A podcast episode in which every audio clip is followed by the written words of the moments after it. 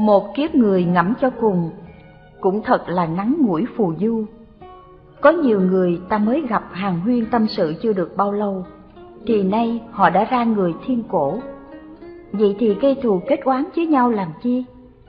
Khiến đời sống của mình sinh thêm phiền não. Tại sao mỗi người không sẵn sàng mở rộng vòng tay để yêu thương và giúp đỡ nhau, để đối xử tốt với nhau cho cuộc đời được tăng thêm phần ý nghĩa? Ta đừng bắt chước những kẻ có bản tính hung hăng, lúc nào cũng thích gây sự với người khác. Những người hung ác như vậy thì đâu được ai ưa, trái lại người ta còn tìm cách xa lánh. Ta nên biết nhường nhịn nhau để sống. Một sự nhịn chính sự lành. Vẫn biết con người dù hiền đến đâu cũng có lúc nổi giận, vì trong thức tình của con người có sẵn tình nộ là giận. Giận cũng là bản tính bình thường, nhưng nếu khi giận mà biết dằn cơn giận của mình xuống được, kiềm chế nó được là điều tốt. Dân gian có câu, no mất ngon, giận mất khôn. Vì khi cơn giận nổi lên thì ta chẳng khác người khùng, mặt mày đỏ như gất chín, mắt long lên dữ tợn. dáng vẻ hung hăng, chỉ muốn đập phá cho hải giận. Vì vậy, trong kinh Hoa Nghiêm Đức Phật dạy, ngọn lửa tham sân si đốt cháy muôn ngàn rừng công đức. Vì vậy, nếu không khéo nhường nhịn thì hậu quả xấu tất nhiên sẽ xảy ra, gieo nhân thì gặt quả, đó là điều tất yếu. Muốn sống được yên vui hạnh phúc, ta cũng đừng nên gây thù chuốc oán với ai. Thà mình chịu nhường nhịn để người có lỗi sẽ có lúc nhận chân ra được lỗi lầm của họ thì họ sẽ cảm phục ta hơn. Bởi vì ta đã tu tập hạnh nhẫn nhục để hóa giải những khổ cho chính mình và cho người khác. Nhưng cũng không ít người vì lòng sân giận sai khiến, hủy hoại thân mình một cách đáng thương. Họ bị lòng sân hận dẫn dắt, đưa mình vào con đường hại mình hại người, một cách vô cùng đáng thương và bi thảm, để rồi mãi trầm luân vĩnh kiếp không thôi. Xin chắp tay nguyện cầu tha lực của chư Phật, chư Bồ Tát, chư Thánh Hiền giúp họ mau mau phản tỉnh. Dùng pháp từ bi thanh tịnh hòa bình để tu sửa đối trị thân tâm, khiến cho mọi người trên cuộc đời đều được an vui tự tại. Anh đúng, tôi sai. Có hai nhà ở cạnh nhau. Nhà bác Ba Thọ sống hòa thuận vui vẻ, nhà chú Năm Thao thì ba ngày một trận cãi nhau to, năm ngày một phen âm ỉ, đến gà chó chẳng yên, không cái gì sống yên tĩnh. Một hôm, chú Năm Thao vì hiếu kỳ chạy sang nhà bác Ba Thọ hỏi thăm. Nè, sao nhà anh không nghe một tiếng cãi nhau, sống lại hòa một vui vẻ vậy? Bởi vì người nhà của tôi ai cũng tự nhận mình là người xấu, do đó mới nhẫn nại với nhau cho nên cuộc sống được an ổn vô sự. Còn nhà anh thì ai cũng cho mình là người tốt, do đó thường xảy ra tranh luận không thôi và thường thường đánh nhau. Ừ, vậy đây là đạo lý gì? Ví dụ như trên bàn để một chén trà và có người muốn làm cho nó bể tan đi, chẳng những không chịu nhận lỗi mà còn phùng mang trận mắt và mắng lớn. Ai để chén trà ở đây? Người để chén trà cũng chẳng chịu thua cãi lại. Tôi để đó thì sao? Tại anh vô ý làm cho nó bể tan đi thôi. Hai người chẳng nhường nhau và tự cho mình là người tốt, khư khư không bỏ được. Và đương nhiên phải xảy ra cảnh đánh mắng nhau. Nhưng ngược lại, người làm bể tách trà nếu như có thể nhỏ nhẹ nói Dạ xin lỗi, tại tôi ờ, dụng về cho nên làm bể tách trà. Nếu đối phương nghe xong mà đáp lại rằng Ờ thì điều này thì không thể trách anh được. Đáng lý tôi không nên để tất cả ở đó. Nếu như hai bên đều nhận lỗi của mình Và nhường nhịn lẫn nhau, Thì làm sao có cãi giả được? Nếu trong cuộc sống ai cũng có tuệ giác Để có thể soi sáng và dẹp bỏ bản ngã, Biết hạ mình trước người khác Để nói lời xin lỗi tôi lầm Có thể tự cho mình là xấu Thực hành hạnh nhẫn nhục bỏ ra ngoài tai những lời chê khen của người khác, trừ khi những lời chê đó là đúng thì nên theo đó mà sửa mình. Và có những phút giây chúng ta phải ngồi lại thiền quán để nhận biết những biến chuyển trong dòng tư tưởng và xả bỏ mọi thứ một cách hiểu biết, có chánh niệm như một dòng nước chảy xuống liên tục và nối tiếp. Để rồi ta có thể sẵn sàng nhường lại những hạnh phúc cho người khác nếu họ có nhu cầu. Còn chỗ xấu có ảnh hưởng đến lợi ích của người khác, làm cho họ không vui, không được hạnh phúc, thì ta xin nhận lãnh. Thường khen người, tôn trọng người để học tập hạnh từ ái. Từ chỗ nhượng bộ, chịu thua mà có thể rèn luyện tâm tánh, dùi mài được ý chí lớn lao. Trải lòng thương với mọi người xung quanh, làm rộng lớn tâm lượng của mình. Nếu mọi người đều thực hiện được như vậy, thì nhất định là gia đình sẽ hạnh phúc và xã hội sẽ an vui. Bồ Tát và chúng sinh Trời vừa dứt mưa, một bà cụ khoác áo tơi đi ra phố, gặp một chú bé đang nghịch nước bẩn bên vệ đường. Bà cụ cao mặt quát. Thằng bé, mày có lên ngay không? Khiếp! Thằng nhỏ phản đối. Cháu xí cái dũng này từ hồi đầu mới mưa, bà kiếm cái khác đi, thiếu gì? Bồ Tát là những vị phát tâm Bồ đề rộng lớn. Trên cầu làm Phật, dưới nguyện độ tất cả mọi chúng sinh đang chìm luân khổ não trong biển sinh tử luân hồi. Riêng chúng ta thì có thể hiểu một cách đơn giản rằng tất cả mọi chúng sinh đều có khả năng giác ngộ thì ta đã có mầm Bồ Tát trong lòng rồi. Nhưng cuộc đời thì luôn đối lập với nhau. Tâm Bồ Tát thì tạo dựng rất khó, nhưng lại rất dễ bị thối thất. Nếu như chúng ta không có một niềm tin chánh kiến. Bạn có biết tại sao không? Là khi chúng ta phát tâm tu Bồ Tát hạnh, là đi đến đâu, mọi người cũng quan hỷ đón chào, mà chúng ta cũng sẽ bị những chiến duyên và nghịch cảnh thử thách cản trở con đường tiến tới. Bởi vì ta đang trên đường hành trình lội ngược dòng sinh tử luân hồi, thâu gọn thời gian của vô lượng kiếp thành một, sẽ không có quá khứ hiện tại và vị lai. Nên nhiều khi ta sẽ bị sốc trên chặng đường dốc ngược, bắt buộc ta phải vượt qua để hoàn thành tâm nguyện. Như trường hợp của bà cụ già kể trên chẳng hạn. Vì những gì ở đời mà người ta đang ưa thích mà mình cản trở thì có chừng là mình sẽ bị nghi là mình muốn đạt cái sở thích ấy. Chúng ta phải trang bị cho chính mình một hành trang nhẫn nhục lớn lao để chuẩn bị bước vào cuộc sống với tâm hạnh Bồ Tát, sẵn sàng làm đẹp cho đời.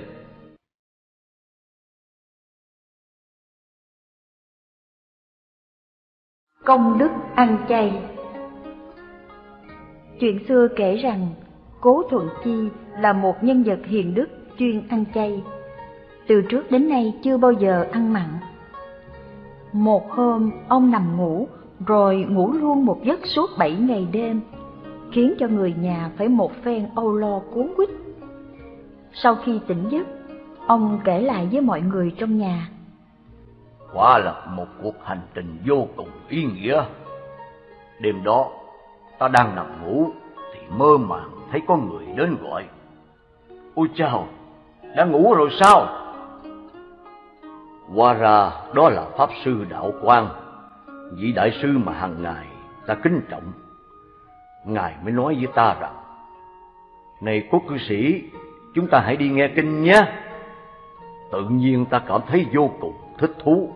Ta mới nói là, Ồ, được, đi thì đi.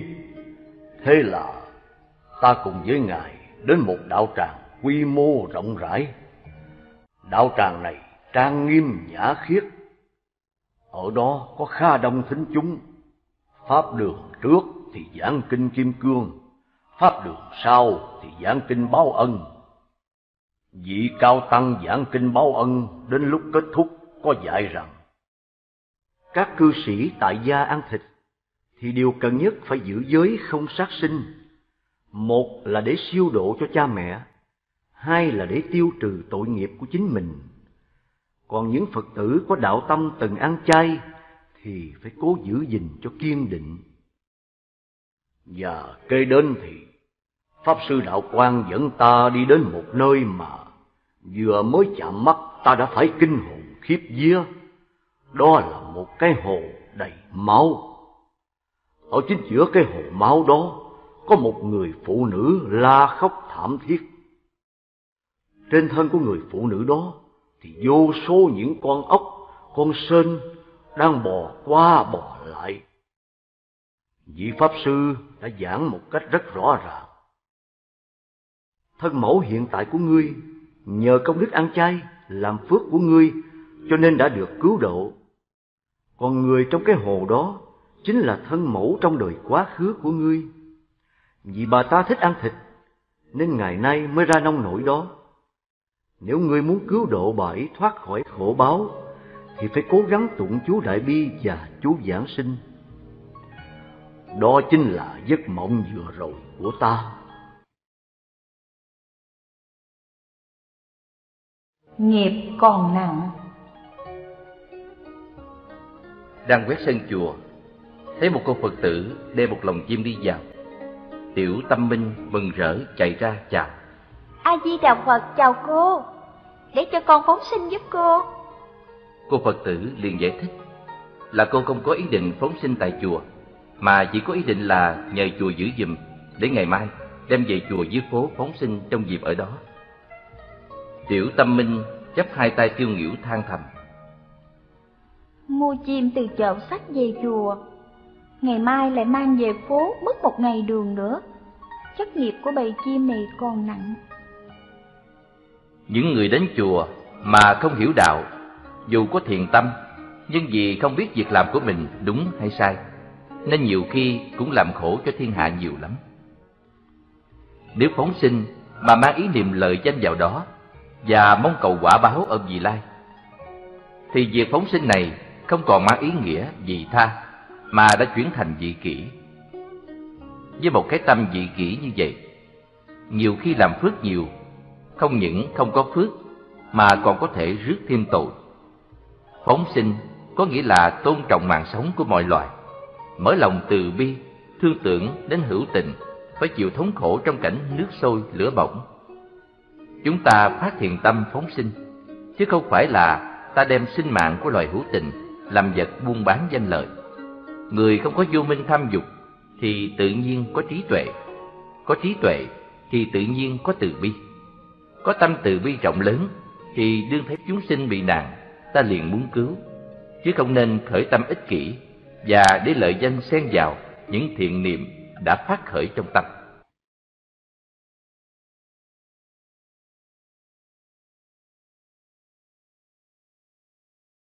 Buôn bán Một Phật tử rất tinh tấn niệm Phật, mỗi ngày niệm hai tiếng đồng hồ, dù là mưa gió hay nóng bức cỡ nào cũng không bỏ. Cũng trong cùng một đạo tràng lại có một Phật tử giải đãi lười biếng, ưa phóng khoáng, dù có đến chùa nhưng lại không siêng tụng kinh niệm Phật. Một hôm Phật tử giải đãi hỏi vị Phật tử niệm Phật tinh tấn. Chẳng hay được lợi ích gì mà đạo hữu lại niệm Phật hoài như vậy? Vị Phật tử kia đáp. Lại thêm một đạo hữu buôn bán. Trong cuộc sống, con người thật khó thoát được dòng nhân quả nghiệp báo. Bởi vì trong mỗi hành vi phải hàm chứa nhân và quả, cộng với bản ngã, thời gian, luân hồi sinh tử nghiệp báo. Chúng ta thường tính toán cái gì có lợi thì ta mới làm, mà không biết rằng chút bèo danh bọt lợi đó chỉ trôi dạt trong đợt sống sinh diệt luân phiên của vô thường, xảy ra trong từng giây từng phút.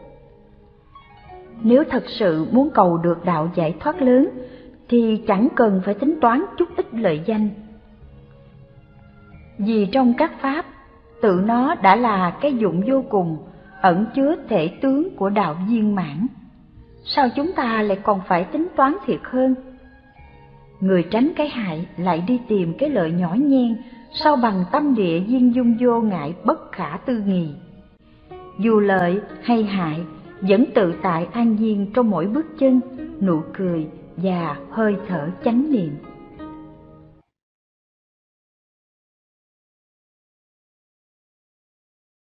Quả báo một việc làm ác Vào đời nhà đường bên Trung Hoa, có một nông phu rất tàn ác. Trưa hôm nọ, ông ta ra xem xét công việc ngoài đồng ruộng, thấy con bò của hàng xóm chạy lạc vào đám ruộng của ông, nó đang gặm lúa và dẫm đạp hoa màu. Người nông dân vô cùng tức giận, bảo rằng Tao làm lụng cực khổ mới có được thóc lúa này. Bây giờ mày gặm, mày ăn, mày phá hoại mùa màng của tao. Mày phải trả một cái giá thật đắt cho sự ăn dụng của mày. Ông liền rút dao ra và nói Tao không muốn giết chết mày. Nhưng vì mày đã ăn thóc lúa của tao, nên tao phải cắt lưỡi của mày, bỏ lại đây. Để tao coi con mày còn dám ăn dụng và phá hoại mùa màng của tao nữa hay không. Con bò nhận biết có lỗi nên nó đã cúi xuống tỏ vẻ ăn năn. Người nông dân nghèo khó vẫn không buông tha. Ông đã nắm sừng ghi chặt đầu bò xuống và dùng dao cắt cái lưỡi của nó. Con bò vô cùng đau đớn nhưng không thể kêu gian gì được. Về sau, người nông dân tàn ác này đã lập gia đình và có ba đứa con.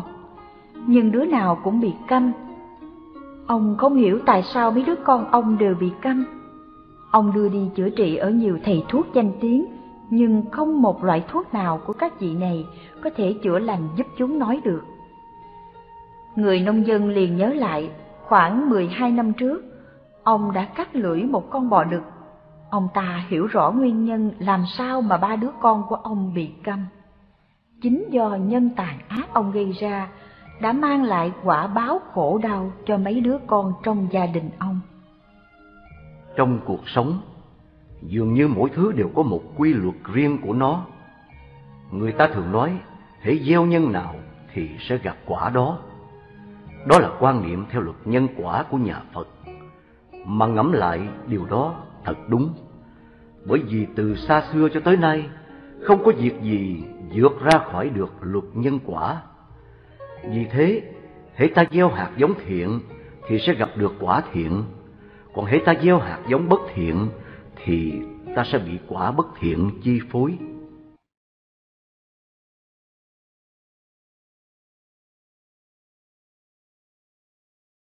Sống hiền được lành Bệnh tình của phu nhân có thuyên giảm chút nào không? Phạm mổ biết rất rõ bệnh của vợ ông là chứng lao phổi không dễ gì dùng thuốc trị lành được, nhưng vì tình nghĩa vợ chồng sâu nặng, cho nên ông dùng lời lẽ dịu dàng để an ủi bà. Bệnh của vợ ông đã kéo dài lâu ngày, tiều tùy cực độ, trông già đi rất nhiều, nên bà đáp nho nhỏ. Xin cảm ơn tướng công rất nhiều. Có một danh y ở đất Kinh Khẩu tên là Trần Ngọc Thạch, vốn có tình thông gia với Phạm Mộ sau khi chẩn đoán, liền kê vào tay nói nhỏ với Phạm Mộ. Nếu như dùng một trăm con chim sẻ chế thuốc và dùng trong hai mươi 21 ngày, rồi tiếp tục ăn não của chúng, thì chứng bệnh này mới có hy vọng thuyên giảm được. Đây là phương pháp bí truyền của tổ sư, không thể nào sai lầm được. Nhưng nhất định phải đủ một trăm con, thiếu một con cũng không được. Trần Thạch dặn đi dặn lại đến ba lần như vậy. Phạm mổ y theo lời thầy thuốc bảo, đi mua một lồng chim sẻ đúng một trăm con. Chim sẻ bị nhốt trong lồng kêu rối rít, rất bi thương. Bà vợ Phạm mổ biết tất cả mọi việc, bèn mời ông vào bên giường, ôn tồn nói. Chỉ vì một mạng sống của tôi mà tàn sát hàng trăm mạng sống sinh vật, thì thà tôi chết, chứ không bao giờ cho làm việc đó. Nếu tướng công thật lòng yêu thương tôi, thì hãy nghe lời tôi. Mở lòng thả hết chúng ra, thì tôi mới yên lòng được. Phạm mẫu xưa nay vốn thuần chiều ý vợ, không còn cách nào khác, bèn thả chúng bay đi. Thế rồi, sau đó ít hơn, bà ấy không uống thuốc gì cả, mà bệnh tự nhiên thuyên giảm. Bây giờ có nhiều khách khứa đến đầy nhà, ai nấy đều bảo là trời ban phước lành. Vì sao không những bà hồi phục sức khỏe bình thường, mà còn mang thai, rồi sinh một bé trai. Trong kỹ, toàn thân bé này da dẻ hồng hào, sáng sỏi, trông rất khả ái. Nhưng trên cánh tay của nó có nhiều nốt ruồi đen, giống như hình những con chim sẻ. Trong cuộc sống, Ai cũng mong muốn phấn đấu tự hoàn thiện mình để được mọi người kính trọng, mến mộ, ca ngợi và học tập theo. Điều quan trọng hơn hết là chúng ta phải biết nuôi dưỡng tình thương yêu. Chính tình thương yêu đó sẽ mang đến cho chúng ta nét đẹp sâu kín đời đời. Nét đẹp đó được thể hiện qua những hành động, cử chỉ và lời nói của chúng ta. Nếu chúng ta muốn sống trên thế gian này một cách hạnh phúc, chúng ta phải tự điều chỉnh cuộc sống cho công bằng.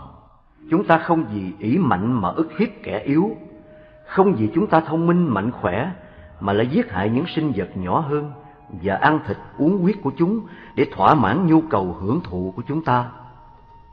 Với tuệ nhãn, Đức Phật đã nhìn thấy rõ ràng nhân quả nghiệp báo, nên Ngài đã chế ra giới cấm sát sinh và khuyên mọi người phóng sinh để gieo duyên lành hiện đời đối với mọi chúng sinh. Nếu hiện đời chúng ta tạo thiện nghiệp thì sẽ có một đời sống hạnh phúc và tương lai nhất định sẽ gặt được những kết quả tốt lành.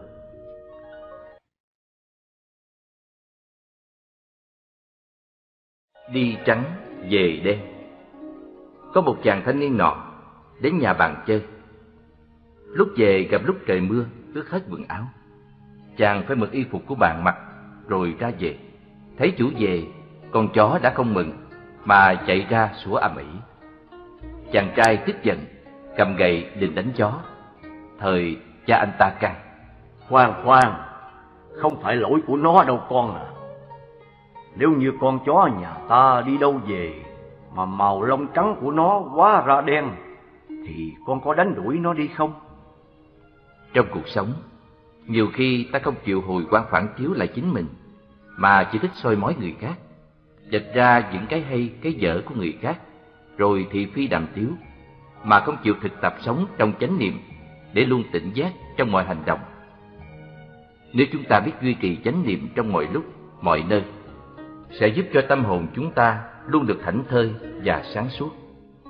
Nếu chúng ta dùng tâm này để nhìn thấy mọi vật trong một ánh sáng mới, ánh sáng của trí tuệ, khi trí tuệ này chiếu rọi, thì ta không bị những thay đổi tốt xấu hay dở chi phối, làm phiền não khổ đau. Trong cuộc sống, thử hỏi mấy người suy nghĩ và hành động được như vậy. Vì lẽ đó mà cổ nhân đã để lại một câu châm ngôn bất hủ để răng dạy người đời. Trách người một, trách mình mười, bởi ta tệ trước nên người tệ sau.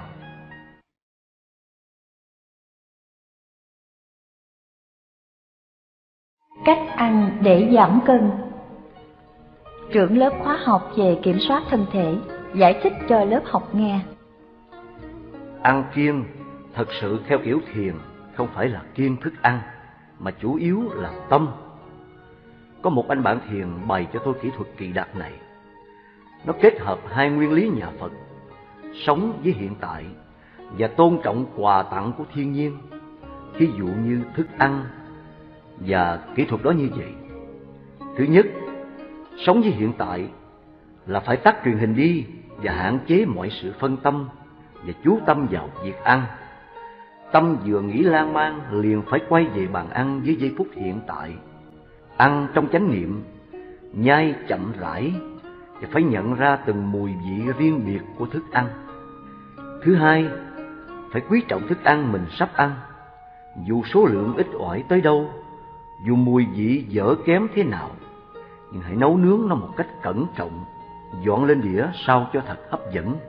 Và khung cảnh xung quanh phải nên dễ chịu trụ tâm vào những ưu điểm của bữa ăn và khoảng thời gian đang ăn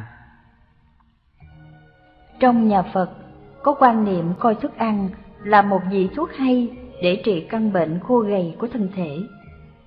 Nếu chúng ta ăn đúng phương pháp, thì thức ăn đó là những vị thuốc hữu ích cung cấp chất dinh dưỡng cho cơ thể. Còn ta ăn uống một cách bừa bãi, thì không những không có lợi, mà còn có hại rất nhiều cho cơ thể. Tức là dung nạp vào trong cơ thể quá nhiều chất hữu cơ, làm cho cơ thể phát triển một cách không đúng mức thêm vào đó là tích trữ dư thừa những độc tố không có lợi, gây nên bệnh hoạn ốm đau.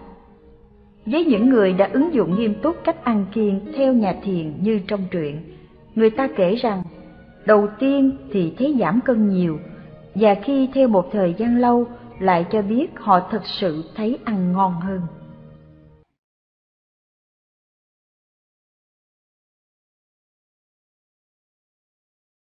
Bài học của ông Truyền kể về một cô bé tính tình hay giận dỗi, thường tỏ ra không hài lòng với mọi người, dù sự việc không đáng.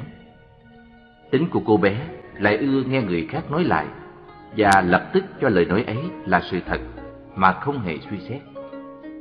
Cứ thế, giận dữ chồng lên giận dữ, hiểu lầm nối tiếp với những hiểu lầm. Vì vậy, cô bé thường bị bạn bè gạt ra ngoài trong các cuộc chơi. Cô bé trở nên đơn độc. Một lần, cô bé tìm gặp người ông để than phiền về cách đối xử của bạn bè mà nó cho là bất công. Ông già im lặng nghe đứa cháu bày tỏ nỗi lòng. Và sau cùng ông già nói. Cháu hãy nghe ông nói đây. Đời ông đã nhiều lần phải chịu đựng những cảnh tương tự như vậy rồi. Và không ít lần, ông cũng đã tự thề với lòng mình là ông sẽ trả thù, rửa hận. Nhưng dần dần ông đã nhận ra là hận thù chỉ làm cho mình mỏi mòn, chứ không đụng được tới kẻ mà mình oán giận. Ôm mãi lòng hận thù cũng tương tự như là mình đang uống thuốc độc mà lại mong cho kẻ thù của mình chết. Vậy là sao hả ông? Cô bé hỏi, ông già đáp. Dường như trong người ông có hai con người vậy con à. Một người tốt bụng, không muốn làm thương tổn tới người khác. Và có một người xấu ác, luôn luôn giận dữ với mọi người, dù chỉ là việc nhỏ nhặt nhất. Sự giận dữ và lòng hận thù quá lớn đã che mờ đôi mắt, khiến không còn nhìn thấy gì nữa, và đã làm cho đầu óc không biết suy nghĩ minh mẫn. Ông đã sống với hai con người như vậy, và quả thật là rất khó khăn, vì bất cứ lúc nào thì một trong hai con người đó cũng muốn thống trị tâm hồn của ông. Vậy rồi ai thắng hả ông? Cô bé nhìn ông nó háo hức hỏi. Ở đời, cây nào bón phân nấy con à. Con người cũng vậy. Nếu như con thích nghe những lời đồn đãi vô căn cứ, thì kẻ xấu mạnh hơn người tốt. Nghe ông nói như vậy, cháu đã hiểu rồi. Ờ. Người đời ít khi được bình an tâm trí, gần như lúc nào cũng có chuyện để lo toan, cũng phản phất nét ưu tư phiền muộn. Đa số những phiền muộn mà người đời dướng phải đều liên quan đến sinh kế hàng ngày. Phần còn lại là chuyện riêng tư tình cảm. Người ta cứ lầm tưởng rằng có nhiều tiền là sẽ được hạnh phúc, nên họ không sợ làm bất cứ việc gì, chấp chặt vào đó và cho rằng có tiền là sẽ có mọi thứ. Vì vậy mà họ luôn luôn dằn vặt với chính hai con người luôn tồn tại trong họ. Một con người của cái thiện và một con người của bất thiện. Nếu cái thiện thắng cái bất thiện thì người ta sẽ có nhiều hạnh phúc trong đời sống thực tại.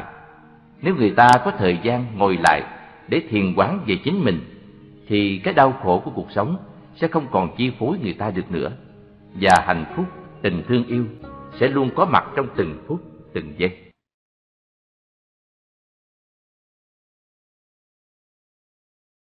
Chuyện đạo đời Có một người bị mù từ thuở mới chào đời, mãi sống trong tối tăm, nên anh ta không tin gì ngoài bóng đêm đen thẳm. Có nhiều người thuật cho anh ta những câu chuyện, nhưng anh ta vẫn quả quyết. Tôi không tin gì cả, vì tôi không thấy gì hết. Một vị lương y thấy vậy, động lòng thương hại, bèn đi tìm một linh dược tận Hy Mã Lạp Sơn để về chữa mù cho anh ta. Thoát khỏi bệnh mù mắt, anh ta rất sung sướng và trở nên tự phụ. Luôn lớn tiếng nói cùng với mọi người rằng Bây giờ, tôi đã thấy tất cả mọi vật chung quanh tôi rồi. Có người biết chuyện, khuyên anh ta và cho biết rằng những gì anh ta thấy cũng chưa phải là tất cả. Anh ta chỉ mới thấy được những gì trong phòng của anh ta thôi. Thế giới này còn có rất nhiều điều khác mà anh ta chưa biết được, như mặt trời, mặt trăng. Anh ta bèn lớn tiếng. Làm gì có những điều đó? Tôi không tin. Vì những gì thấy được thì tôi đã thấy tất cả rồi. Mọi người đều thương hại cho anh ta. Đôi mắt của anh ta đã thấy, nhưng anh ta vẫn còn bệnh mù. Câu chuyện này làm ta liên tưởng đến những người khi chưa có duyên đến với đạo Phật, chưa biết gì về đạo Pháp, cũng như người mù không biết gì, tự do phóng túng, buông lung trong dục lạc và cho rằng chết là hết, là tận cùng, không có kiếp sau, cố chấp điên đạo. Đến khi học được chút ít Phật Pháp, mở mang chút ít trí tuệ, biết được một phần nhân quả nghiệp báo, thì dội cho rằng mình biết tất cả, cho mình là người học rộng hiểu nhiều, dương dương tự đắc, coi thường người khác. Chúng ta thương thay cho những ai mắc phải bệnh mù này.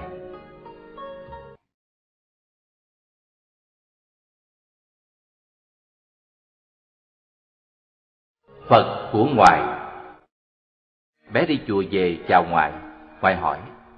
Con đi chùa về có gì hay kể cho ngoại nghe với. Ngoại ơi, ngày gì con niệm danh hiệu Đức Phật A-di-đà, ngoại nhớ niệm nghe. Bà ngoại ngừng ngừ hồi lâu, rồi đáp.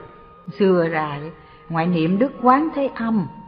Bữa nay đổi lại niệm Đức Di Đà Sao ngoại sợ ông Phật kia giận ngoại quá Nguyên nghĩa của niệm Phật là tháo trừ mọi ngã chấp. Niệm Phật là ghi nhớ đức tính của bậc giác ngộ như từ bi, hỷ xã. Và niệm Phật là để phát huy tính giác nơi chính bản thân mình, để được khai thông ra với mọi người. Chính những đức tính của Phật mới cứu ta thoát khỏi những thất niệm bất giác của vô minh, ái dục, phiền não, khổ đau, luân hồi sinh tử. Đó chính là niệm Phật tại tâm vậy. Nếu ta có tính tâm, tin sâu trì danh hiệu Phật, thì ta sẽ phát huy được chánh niệm, từ bi, thanh tịnh ngay trong tự tánh của mình. Như do niệm Phật thành tâm mà lòng từ phát khởi, khổ báo được yên vui, thì ta nên quy hướng vào tha lực đức quán thế âm. Bởi hạnh an vui là hạnh của Ngài. Do niệm Phật thanh tịnh mà tâm hồn sáng suốt, vượt thoát khỏi khổ đau trong cõi đời ngũ trượt để quy hướng vào tha lực Đức Phật A Di Đà, cầu giảng sinh về thế giới Tây phương cực lạc.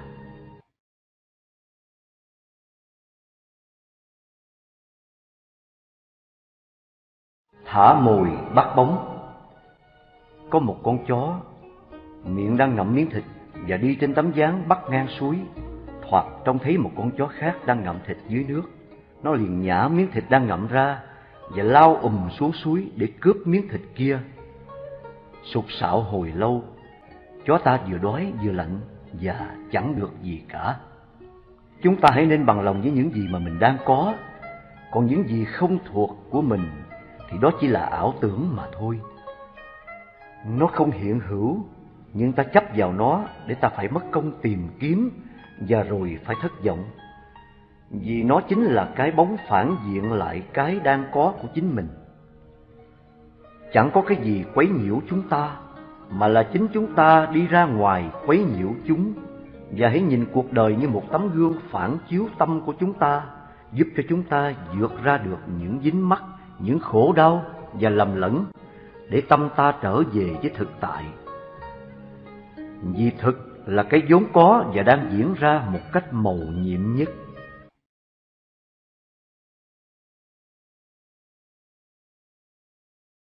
Mục đích. Một võ sư lừng danh hỏi một đệ tử mới nhập môn. Con muốn học võ à? Dạ, con muốn học võ để chiến thắng kẻ địch. Con càng nghĩ đến chiến thắng và kẻ địch Thì chưa học võ được đâu Vì con còn hiếu thắng. Thưa thầy, vậy con học võ chỉ để tự vệ thôi. Còn đề kháng tự vệ cũng chưa học võ được Vì con còn dị kỷ. Dạ thưa thầy, nếu vậy thì con học võ để làm gì? Học võ để làm gì à? Trung Quy vẫn còn dướng vào một mục đích. Võ sinh ngạc nhiên. Vậy thưa thầy, làm thế nào có thể học võ mà không có mục đích ạ? Võ sư ung dung bước ra giữa võ đường, múa một bài quyền và nói. Con cứ vậy mà làm không được sao? Trong cuộc sống này, hình như con người không thể tồn tại mà không có mục đích nhưng mục đích thì luôn ở tương lai, ở phía trước. Tôi sẽ được cái này, sẽ được cái kia và sẽ là. Vì vậy mà người ta phải thổn thức phải đợi chờ và phải hy vọng. Ngày mai sự hy vọng và cái khái niệm của thời gian cũng chính là nội dung của tư tưởng bản ngã. Chúng khởi lên cùng một lúc với phiền muộn khổ đau và thất vọng khi bản ngã của ta chưa thỏa mãn và không đạt được mục đích mà mình mong muốn. Nói cách khác, khi bản ngã đề ra một mục đích thì ngay lập tức nó mời gọi tư tưởng, thời gian đợi chờ và đau khổ cùng hiện hữu. Khi ta tự đặt ta vào trong một mục đích, có nghĩa là ta đã quá chú trọng đến tương lai mà bỏ quên thực tại. Như vậy chính ta đang đánh mất đi hạnh phúc sẵn có của mình để mong cầu một thứ hạnh phúc chưa có, mà lại không biết ở khoảng giữa thời gian vắng mặt của hai thứ hạnh phúc này ắt hẳn chỉ là đau khổ. Nghệ thuật sống hạnh phúc có nghĩa là phải nhìn sâu vào giây phút hiện tại mầu nhiệm sẵn có, thì tất cả mọi tư tưởng, chấp trước và suy tính sẽ được giải trừ, và khi ấy bạn sẽ là một người có cuộc sống an lạc nhất.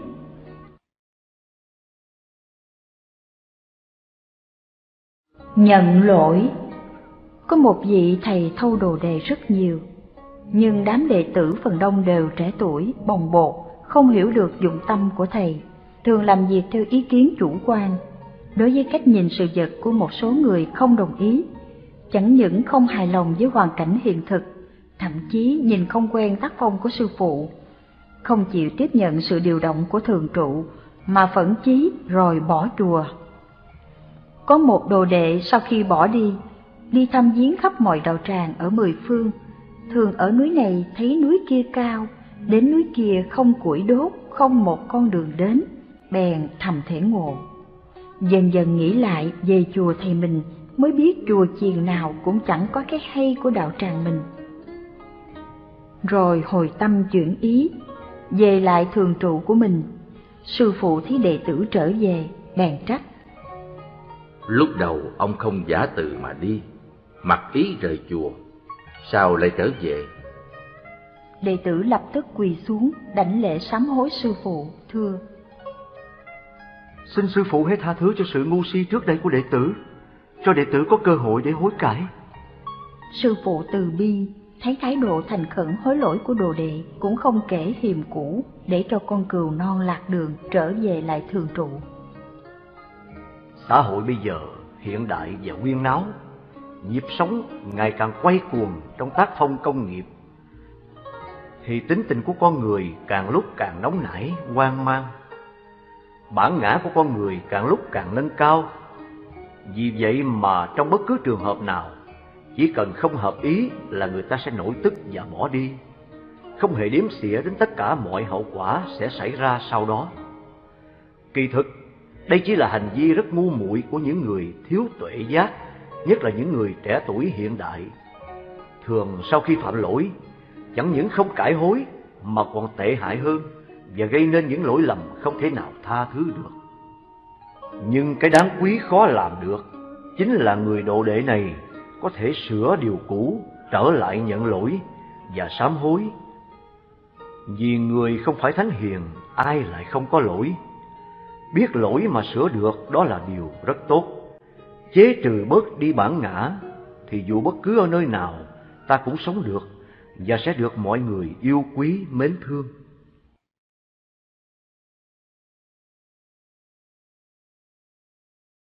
Cú mèo chim cú từ biệt chim gáy để dọn đi nơi khác.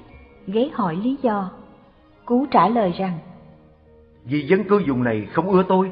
Gáy khuyên chỗ thâm tình tôi xin phép nói thật. Chả vì người ta không ưa cái tiếng của bác mà thôi. Nếu bác đổi lại tiếng kêu thì dù ở miền đông hay miền tây bác đều được bình an cả.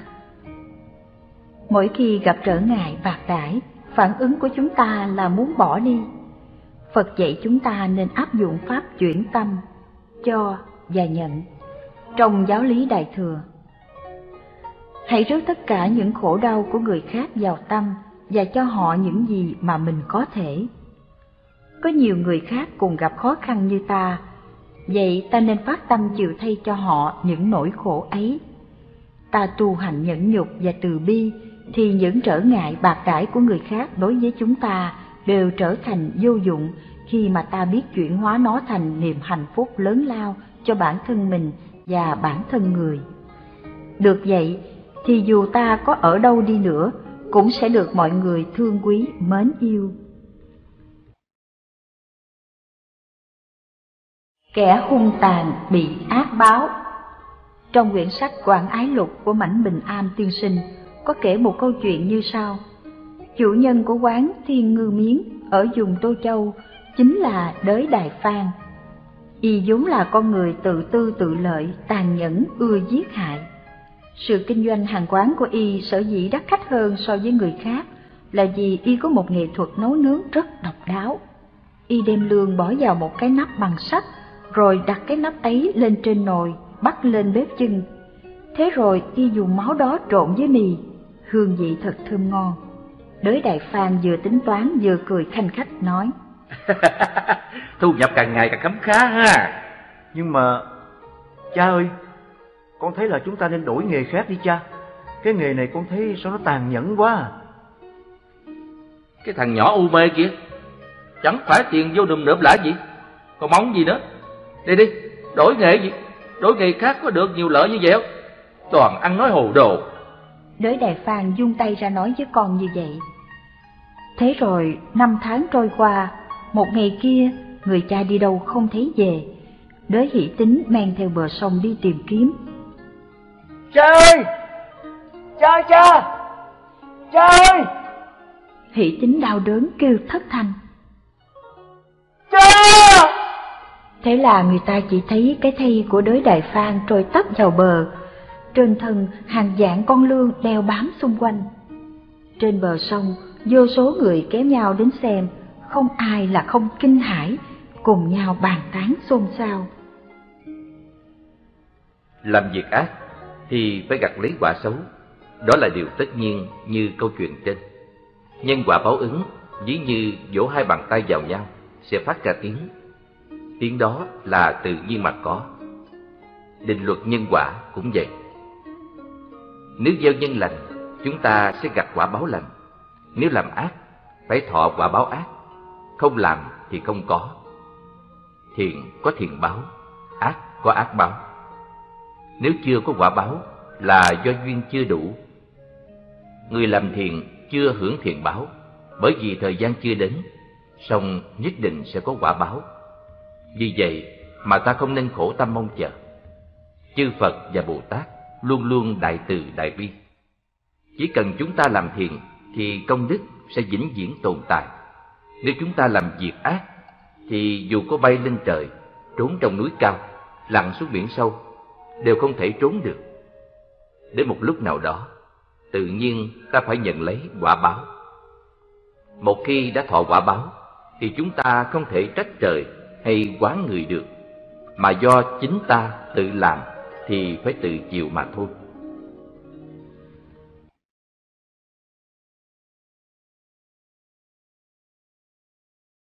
Ba con lừa Hai cha con ngồi trên lưng lừa mới mua trở về nhà, chợt có tiếng bình phẩm. Trời ơi, ờ, hai người ngồi trên lưng con lừa. Sao nó chịu nổi xuống chết quá. Vậy chứ sao? Tội nghiệp quá. Ông bố nghe có lý, bước xuống, để con ngồi một mình. Đi được một quãng xa, một cụ già quở trách. Trời ơi, thời đại còn điên đảo, con ngồi trên lưng lừa để ông cha dắt bộ. Thằng con rồi nhảy xuống mời bố lên. Nhưng mới lượt vài bước, một giọng nói chỏng lõn từ trong một nhà gian ra. Chưa từng thấy người cha nào lại nhẫn tâm như vậy á. Cha thì ngồi dắt dẻo trên lưng, còn con thì phải đi bộ. Thế là cả hai cha con cùng đi bộ, tưởng yên thân nhưng lại bồ bồ có tiếng nói. Trời ơi, khổ chưa? Mua lừa làm gì? Hai cha con còn đi bộ. Ngu quá ư là ngu. Trong đời sống thường ngày, chúng ta luôn bị ngoại cảnh tác động chi phối, làm cho ta dao động và không làm chủ được chính mình. Trước những lời khen chê, thị phi tốt xấu, Phật dạy, tất cả những ngoại duyên đó đều không thật, là những bóng giả mà thôi. Nếu dùng tuệ giác quán chiếu sâu vào thực tướng của nó, chúng ta sẽ phá tan được bóng mờ của âm thanh, hoặc những hình ảnh trước mắt, cứ giấy niệm lăng xăng xuôi ngược trong tâm thức. Nó vô hình nhưng lại có sức đeo đuổi, len lỏi, dây dưa kháng khích theo mình. Người tu mà bị những thứ này chi phối thì không thể tiến bộ được. Phật dạy, người tu phải là người có kiếm trí tuệ, chặt đứt được những ràng buộc, những dướng mắt, những ngoại duyên, thì mới có thể dẫn tiến, dẫn tu, dẫn bền niềm tin trên con đường đạo.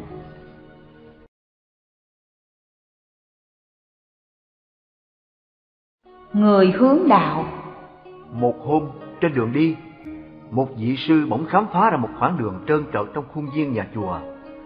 Nếu ai sơ ý là té dễ như chơi. Động lòng bi mẫn, vị sư này đã bỏ ra cả một buổi trưa để hì hục, đóng, sơn và vẽ một tấm biển báo. Xem xong, vị sư đem cắm ở quãng đường đó.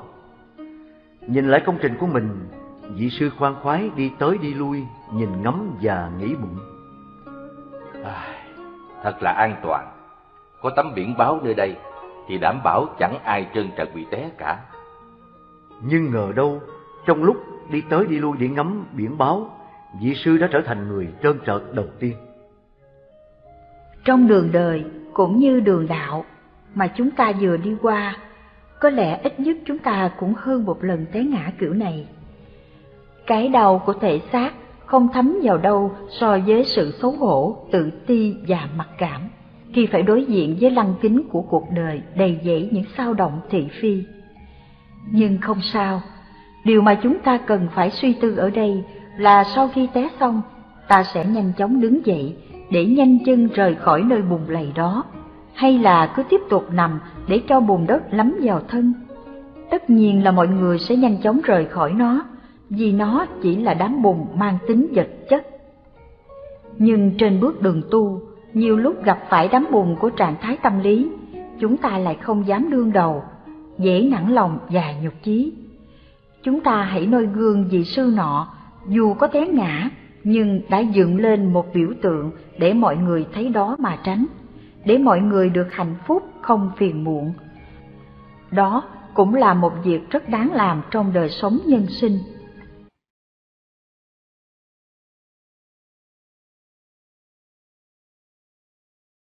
Bản chất Một chiều chủ nhật nắng vàng ấm áp tại Thảo Cầm Viên, hai vợ chồng nọ dẫn hai đứa con trai nhỏ, Bi 7 tuổi và Bô 3 tuổi, mua vé vào cửa một trò chơi. Họ đến quầy vé và hỏi. Anh ơi, giá vé bao nhiêu vậy anh? Anh nhân viên trả lời. 10 ngàn cho người lớn, 5 ngàn cho trẻ em trên 6 tuổi, còn dưới 6 tuổi thì vào cửa tự do. Các con của anh bao nhiêu tuổi rồi? Người chồng trả lời. Dạ bé này thì 3 tuổi, còn à, bé này thì 7 tuổi. Vậy anh bán cho tôi hai vé người lớn và một vé trẻ em. Mua xong đi ra xa, người vợ kêu lên. Anh trúng sổ số hay sao ạ? Nếu anh nói thằng Bi là 6 tuổi thì anh có thể tiết kiệm được 5 ngàn. Người ta đâu có nhận ra được. Đúng, người xét vé thì không nhận ra được, nhưng mà các con chúng ta thì nhận ra được tuổi của chúng em ạ. Muốn dạy con cái giữ đạo đức thì cha mẹ phải làm gương cho chúng. Những lúc nói dối để đỡ tốn tiền là dạy cho chúng cách gian lận ở đời. Cha mẹ cần phải làm những điều lương thiện để noi gương tốt cho con cái, nhìn vào và noi theo. Cha mẹ phải nghĩ đến câu, đời cha ăn mặn, đời con khát nước. Phải dạy cho chúng những điều hay lẽ phải để tâm hồn chúng được tiếp nối, và do đó nó sẽ là nền tảng tốt đẹp cho chúng khi bước vào đời ở mai sau. Cha mẹ là người luôn phải sống thành thực để trở thành tấm gương sáng cho con trẻ.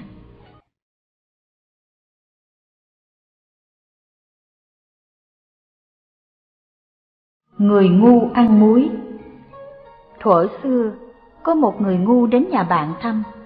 Chủ nhà mời ở lại dùng bữa cơm đạm bạc. Chàng chê canh lạc không ngon. Chủ nhà bèn nêm vào một chút muối. Chàng ăn cảm thấy ngon lành. Chàng tự nghĩ. Canh ngon là nhờ nêm muối vào.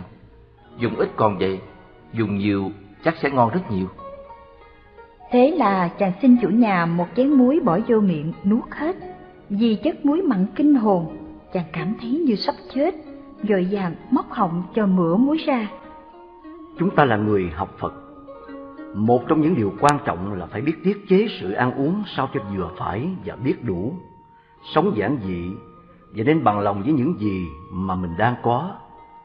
Không ăn uống vô độ đối với thân thể thì sự tu hành rất có lợi ích.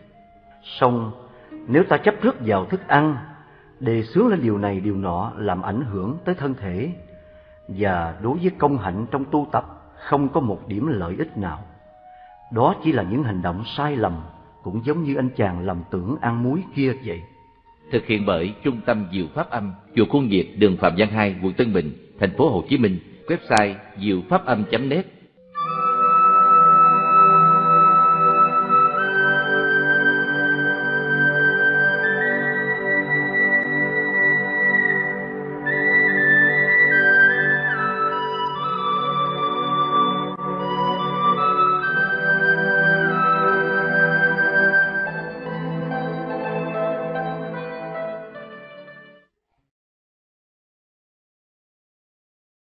xuôi theo dòng.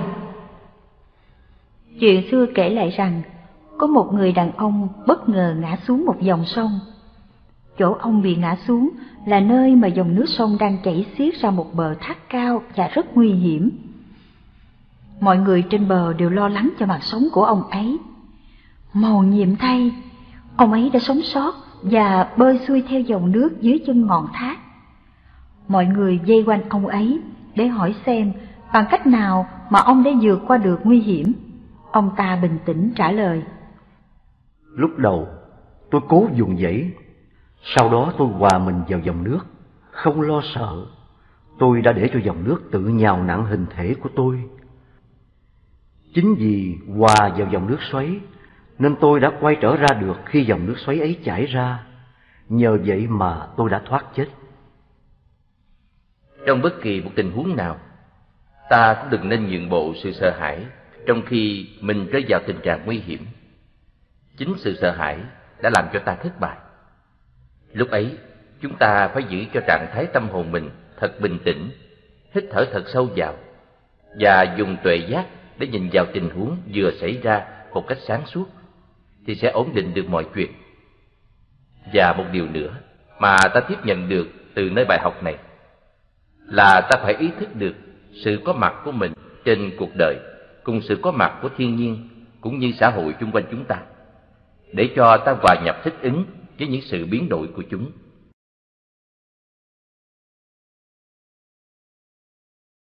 Vì nhỏ mất lớn Thổi xưa có một người cho người khác mượn năm đồng, Rất lâu mà không trả lại. Chàng bèn đi đến nhà và đòi nợ trên đường đi phải trải qua một con sông. Chàng phải đi qua đò và tốn ba đồng. Đến nhà người kia thì người kia lại đi vắng. Khi trở về, chàng lại phải tốn thêm ba đồng nữa. Đi đò qua lại hết sáu đồng. Làm như thế chỉ lú nhọc công mà không đi đến đâu cả. Và số tổn thất lại nhiều hơn số tiền đã cho mượn. Vì tranh cầu chút lợi, không tiếc làm bại hoại hành thanh cao của mình. Kết quả đôi khi thường không bù lại sự tổn thất. Hiện tại mang tiếng xấu, đời sau mắc quả báo chẳng lành. Hành động như thế thật là ngu si. Vì vậy, Đức Phật dạy chúng ta phải tu tập hạnh tùy hỷ. Để diệt trừ những tập khí ích kỷ, tham lam đã nằm sâu trong tâm trí chúng ta. Nếu chỉ thấy có lợi ích cho chính bản thân mình thì chúng ta chỉ đạt được một chút hạnh phúc nhỏ nhoi, vì hạnh phúc đó được xây dựng từ lòng dị kỷ mà có. Lòng tùy hỷ thì luôn trái ngược với điều đó. Nên tùy hỷ là phương pháp tâm lý tuyệt diệu để trừ mọi chướng ngại, là một yếu tố sống hạnh phúc trong đời thường. Còn nếu chúng ta không tu tập hạnh tùy hỷ, không khoan dung với mọi người mà luôn tính lợi lạc cho mình thì dù có thông minh tài giỏi về thế pháp hay Phật pháp, chúng ta cũng không đạt được hạnh phúc hoặc bình an trong đời sống. Đi không về rồi Thở xa xưa, vào một đêm tối, người cha bảo với con. À, ngày mai chị thật sớm, cha con mình đi chợ mua đồ dùng nghe. Người con nghe thế, ghi khắc vào lòng. Đến ngày mai, anh dậy thật sớm, không hỏi ý cha, tự một mình anh ra chợ. Tới nơi, anh không biết đến đó để làm gì, lang thang qua lại, mệt mỏi vô cùng. Trong mình lại không có một đồng xu cắt bạc, bụng đói như cào, mà không có tiền để mua thức ăn nước uống. Đành phải trở về nhà, ông cha vừa thấy liền mắng rằng Mày á, đúng là đồ vô trí, sao chịu đợi tao về cùng đi? Tự ý một mình đi không về rồi, không được cái việc gì hết. Tự chuốc lấy cực khổ nhọc nhằn. Tao có đời nào bảo mày làm vậy không? Trong cuộc sống, ông bà ta thường nói, ăn cơm có canh, tu hành có bạn. Và trong câu chuyện này, chúng ta thử liên tưởng đến người tu trì Phật Pháp là phải biết nương gần thầy hiền hay bạn lành để được sớm tối học hỏi kinh nghiệm tu tập từ các vị ấy. Và sống cùng bạn cùng thân, ta sẽ được năng lực của tăng thân che chở và bảo hộ, thì con đường tâm linh của chúng ta mới mau tiến bộ.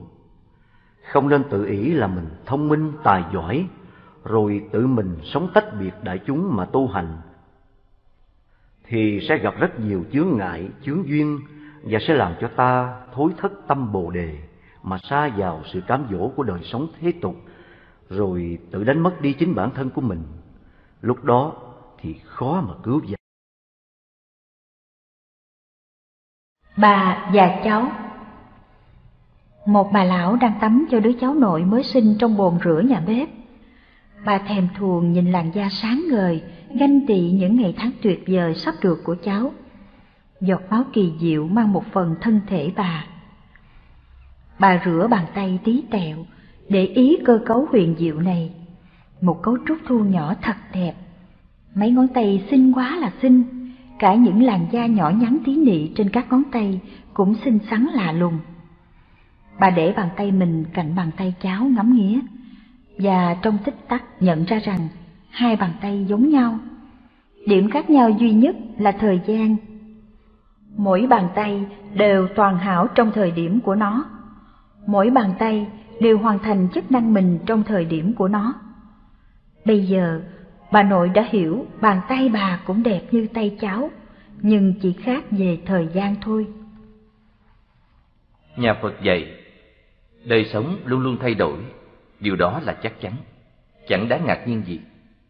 Nhưng Phật giáo còn đi xa hơn chân lý ấy, thúc giục ta dự trù trước sự thay đổi, và quan trọng hơn hết, nên đón nhận nó trong tất cả vẻ phong phú mỗi khi gặp.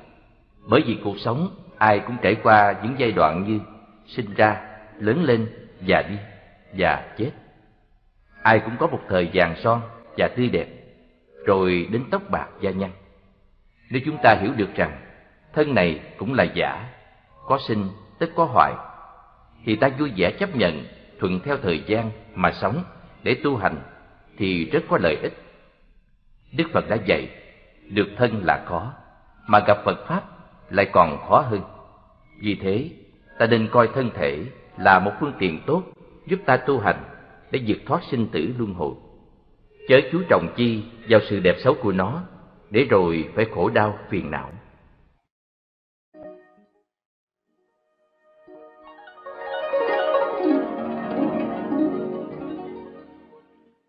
Đánh cuộc Thổi xưa có đôi vợ chồng nọ làm ba cái bánh, mỗi người ăn một cái rồi còn thừa một cái. Hai người đánh cuộc với nhau rằng ai muốn ăn cái bánh thì phải không nói một câu. Nếu ai nói trước là thua cuộc, không được ăn cái bánh. Thế rồi cả ngày hai vợ chồng nín thinh, không nói một tiếng. Chợt có thằng ăn trộm vào nhà, dơ vét hết của tiền đồ đạc, sửa soạn chạy đi. Hai vợ chồng vì sợ thua cuộc, mất cái bánh, nên cứ lấy con mắt ngó trân trân tên ăn trộm đang dơ vét đồ đạc trong nhà, mà không ai nói một tiếng. Tên ăn trộm thấy vậy, còn dạng dĩ thêm lên. Thậm chí còn muốn xâm chiếm tiết hạnh của người vợ, mà người chồng vẫn đứng xem, không nói một lời. Người vợ quảng hốt kêu ầm ĩ. Anh thật là ngu si quá đổi, vì một miếng bánh mà để thằng ăn trộm làm nhục tôi quá đổi, không mở miệng nói một lời. Người chồng bèn vỗ tay, cười lớn. em đã khai khẩu nói trước rồi nghe. Như vậy thì Thua anh rồi phải không? Và bây giờ thì cái bánh này thuộc về anh. Thích quá! Câu chuyện này, chúng ta đã nhận chân ra một điều là trong xã hội, con người luôn chạy theo sự ham muốn và không lúc nào được thỏa lòng. Theo đuổi ham muốn, cốt là để thỏa mãn, nhưng nó lại luôn luôn đưa đến bất mãn vì những điều mong muốn của chúng ta không đạt được. Đôi khi, vì những ích kỷ nhỏ nhen mà chúng ta lại đánh mất đi những lợi ích lớn lao của pháp lành, và lúc nào cũng bị sự ham muốn trượt đuổi. Cũng chính vì vậy mà Đức Phật đã dạy, dù trốn ở tận gốc bể chân trời, ta vẫn cứ khổ đau. Dù có tìm quên trong thú vui nào, lạc thú ấy cũng là lạc thú của đau thương. Nếu chúng ta có thời gian ngồi quan sát lại bản chất của tâm mình, cái gì tạo ra rắc rối và chướng ngại trong đời sống, thì ta sẽ tìm ra được bản chất của đối tượng ham muốn, quán sâu vào nó để loại trừ nó ra khỏi tâm ta.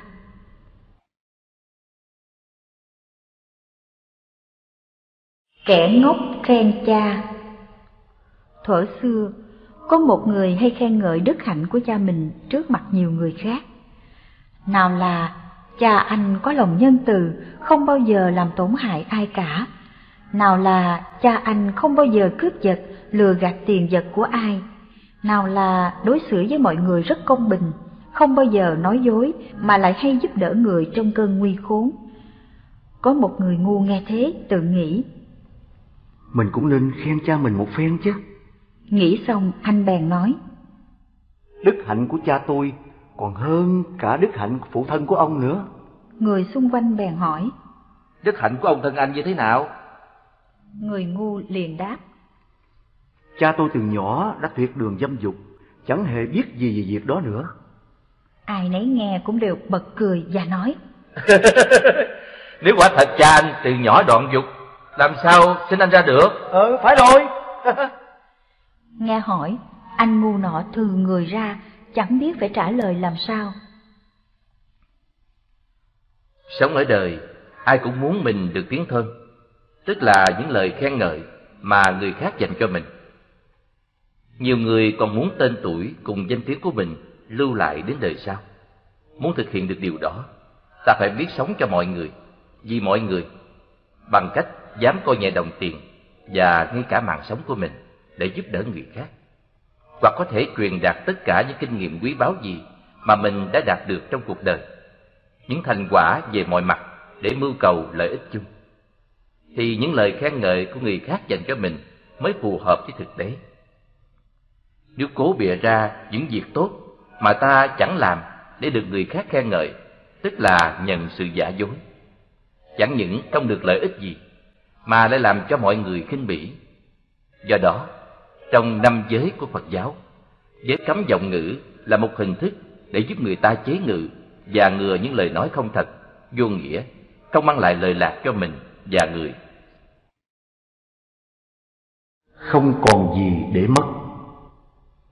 Một thương gia giàu có, bỗng gặp đủ thứ tai họa liên tiếp.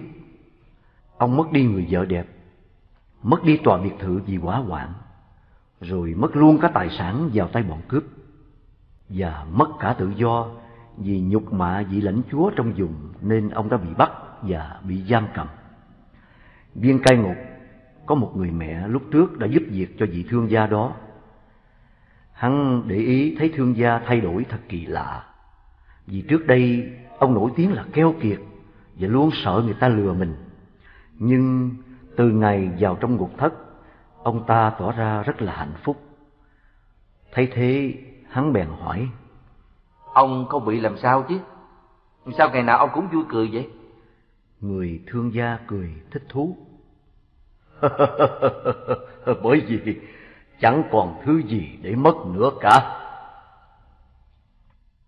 Nói tới phương cách sống, thì mỗi người đều có một lối sống khác nhau. Lối sống đó ảnh hưởng đến tâm tính của chính họ. Sự khác nhau đó, chúng ta sẽ dễ dàng phân biệt khi để ý đến sự sinh hoạt trong từng giai đoạn sống của chính họ. Có người cả đời sống xa hoa, trong nhà cao cửa rộng, xe cộ đời mới, mắc tiền, và bằng lòng với chính cái sự sung túc đó, và nghĩ rằng đời này không có gì đáng phải suy nghĩ, chẳng có gì đáng phải buồn, và sống ích kỷ, chỉ biết hưởng thụ riêng mình. Cũng có người cả đời chỉ thích sống giản dị, mặc dù có sẵn tiền bạc, không thích chân diện và hay giúp đỡ người khác. Và có hạng người khác thì lúc nào cũng chỉ thích sống an phận thủ thường, không hề có ước vọng cao xa. Tiền bạc có được bao nhiêu thì tiêu pha trong giới hạn đó, không than gian với ai. Vậy thì ta hãy dùng tuệ giác đúng đắn để tìm ra phương cách sống tốt nhất và hãy tư duy thử phương cách ra sao mới là phương cách vui sống phù hợp cho riêng mình.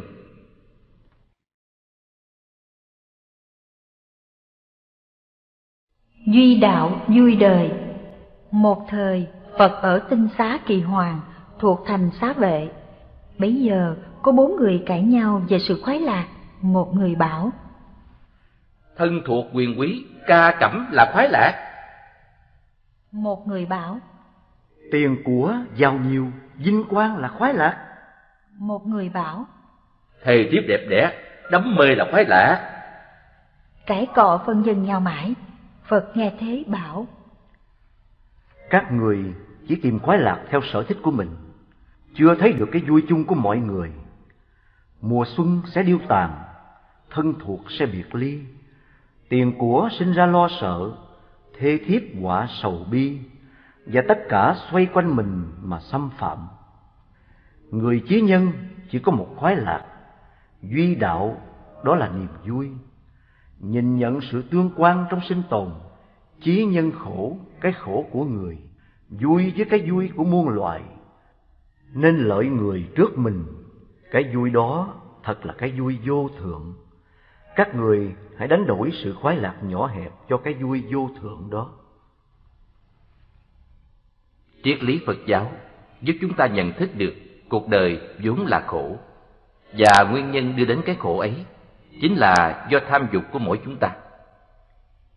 Cũng vì do ta thiếu tuệ giác nên bị tham dục chi phối, không làm chủ được thân và tâm nên phải khổ.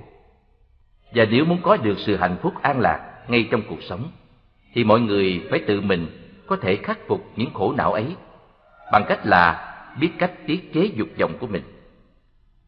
Khi tham dục bị chế ngự thì trí tuệ sẽ sáng suốt. Có trí tuệ sáng suốt thì chúng ta sẽ nhận chân được cái vô thường giả tạm của cuộc đời. Lúc ấy, chúng ta sẽ tinh tấn tu hành, cầu thoát sinh tử.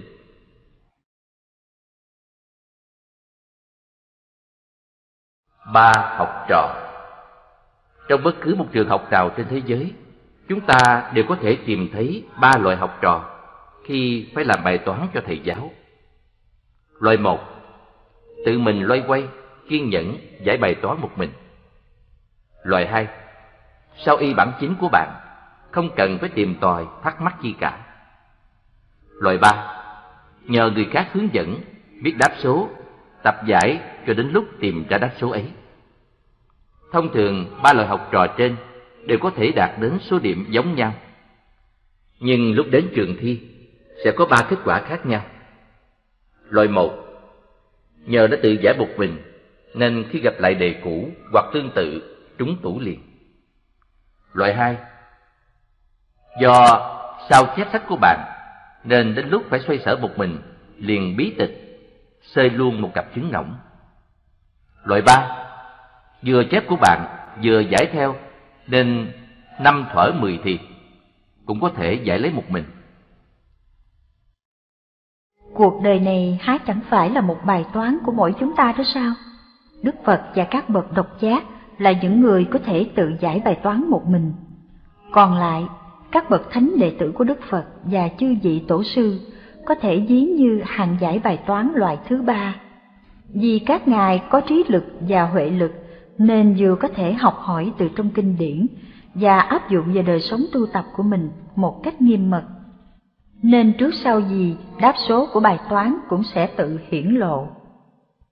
Còn chúng ta, chuyên môn sau y lời của Phật và Tổ mà không chịu nghiên cứu và áp dụng phương thức ấy để tìm ra cách giải. Vì vậy, chúng ta có thể hiểu vì sao rồi chứ. Trong số đó, chúng ta nhiều khi diễn giải kinh rất lưu loát và thao thao bất tuyệt, có thể hay hơn cả những bậc đàn anh đi trước của mình. Nhưng khi những khó khăn tìm đến thì ta lại trốn tránh một cách hèn nhát, và những lúc có khổ đau trỗi dậy, chúng ta lại không thể vượt qua. Cúng dường được phước Xưa, có một nhà giàu, người ở giúp việc rất đông, trân bảo vô lượng. Lúc bấy giờ, Phật cùng A Nan khất thực đi ngang qua nhà ấy. Chủ nhà cùng vợ con, cháu chắc đều hoan hỷ thỉnh Phật vào nhà, đem giải quý lót đất, dùng đồ vật bằng vàng bạc dân cúng. Đức Phật dạy rằng: Người này đời trước sinh ra trong một gia đình nghèo khó, phải hái rau mà ăn. Một hôm, canh rau vừa chín thì có một vị tu hành giàu đi khất thực. Chủ nhà cùng với tất cả vợ con đều nhịn phần ăn của mình để cúng dường cho vị sa môn đó. Nhưng trong lòng còn ân hận vì không có được vật quý để cúng dường. Do nhờ thiện niệm và cử chỉ cúng dường tốt đẹp kia mà cả gia đình họ đều được giàu có vô lượng, lại phát tâm trì giới thanh tịnh, gặp Phật để được nghe Pháp và đã chứng quả A-la-hán. Chúng ta đem vật thực cúng dường Tam Bảo cầu giảng sinh Tây Phương Cực Lạc, cầu công đức vô lậu, không sinh, không diệt. Đó là cầu Pháp vô vi. Nếu như chúng ta bố thí tiền, lạy Phật, niệm Phật, lấy những công đức đó cầu cho gia đình được bình an, con cái thông minh đỗ đạt, làm ăn phát tài, đó là cầu phước hữu lậu, phước hiện tại. Thật ra, chỉ cần chúng ta phát tâm cúng dường bố thí, mà không mong cầu thì phước báo cũng tự nhiên đến. Nếu như nó không đến trong đời này, thì nó cũng đến trong đời sau. Như gia đình nọ trong truyện, Chí Thành phát tâm cúng dường cho một vị sa môn mà không mong cầu điều gì. Nhưng nhờ phước báo đó mà đời sau họ được giàu sang, sung sướng. Cúng dường bố thí mà không khởi tâm mong cầu điều gì mới chính là cúng dường một cách cao thường vậy. Con mèo nghi lễ Thời xa xưa, tại một ngôi chùa nọ, khi thầy trụ trì và các đệ tử bắt đầu ngồi tịnh tọa niệm Phật vào buổi tối, thì con mèo sống trong chùa gây ra tiếng ồn ào, khiến họ phải phân tâm. Thầy trụ trì ra lệnh cột con mèo lại trong giờ tịnh tọa. Nhiều năm sau, khi thầy trụ trì qua đời, con mèo vẫn tiếp tục bị cột trong giờ đại chúng tịnh tọa. Đến khi con mèo đó già chết, một con mèo khác lại được mang vào thiền viện, và nó cũng bị cột lại trong giờ tịnh tọa vào buổi tối. Rồi đến nhiều thế kỷ sau, những người kế thừa ngôi chùa đó đã viết luận văn tốt nghiệp về nghi lễ tôn giáo của việc cột con mèo lại trong lúc tịnh tọa. Câu chuyện kể trên giống như cách phát triển những điều mê tín. Mới đầu có thể có những lý do đặc biệt trong một hoàn cảnh riêng nào đó. Lâu dần, việc đó được lặp đi lặp lại như một tập tục, rồi thành một nghi thức. Họ làm việc đó vì họ không thấy có điều trở ngại, không mất gì và không nên làm. Nhiều người trong chúng ta đã sống giống như câu chuyện trên. Chúng ta làm cái này, cái kia, lặp đi lặp lại mà thực sự không hiểu gì về ý nghĩa hay tầm quan trọng của nó. Câu chuyện còn nhắc nhở chúng ta phải luôn nhớ tới lời Phật dạy trong kinh Kabbalah thuộc Tăng Chi Bộ như sau. Như vậy, này các tỷ kheo, điều ta vừa mới nói với các người.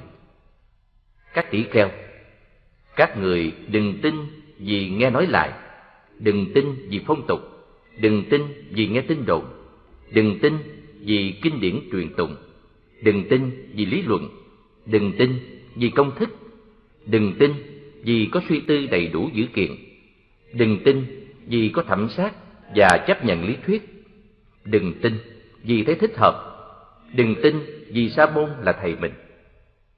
Nhưng này các tỷ kheo, khi nào các người tự biết rõ các pháp này là thiện, các pháp này không đáng chê, các pháp này được người trí ca ngợi, các pháp này nếu được thực hiện, chấp nhận thì dẫn đến hạnh phúc an vui.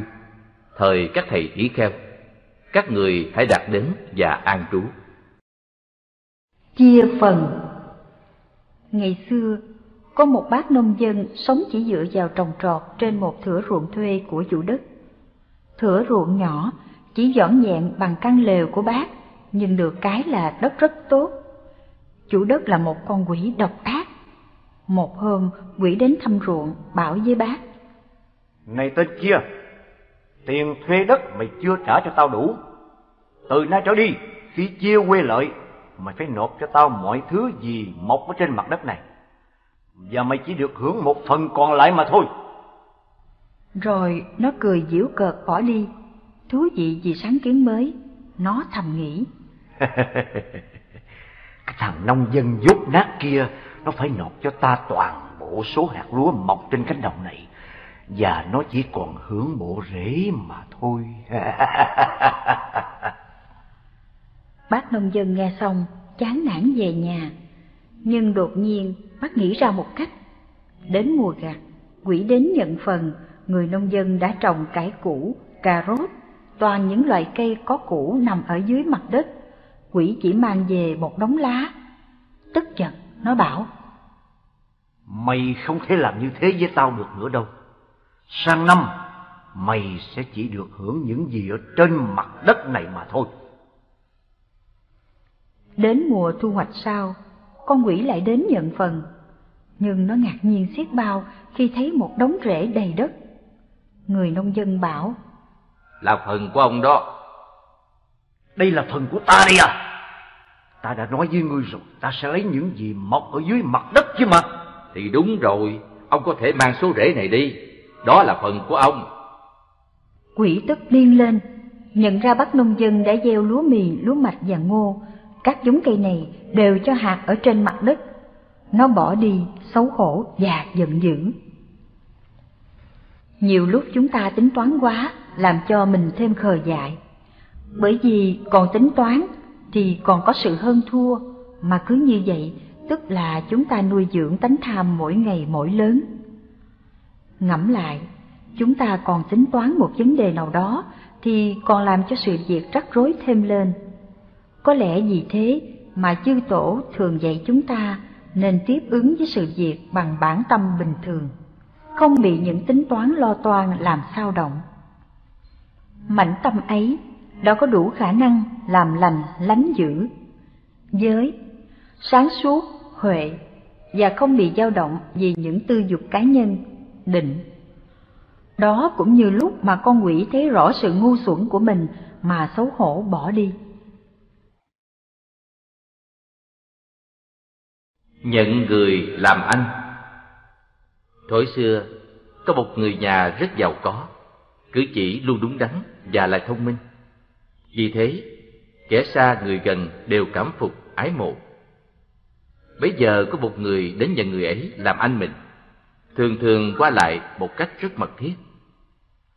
Người này nhận người giàu làm anh để làm chi vậy? Mục đích chỉ muốn lợi dụng tiền bạc.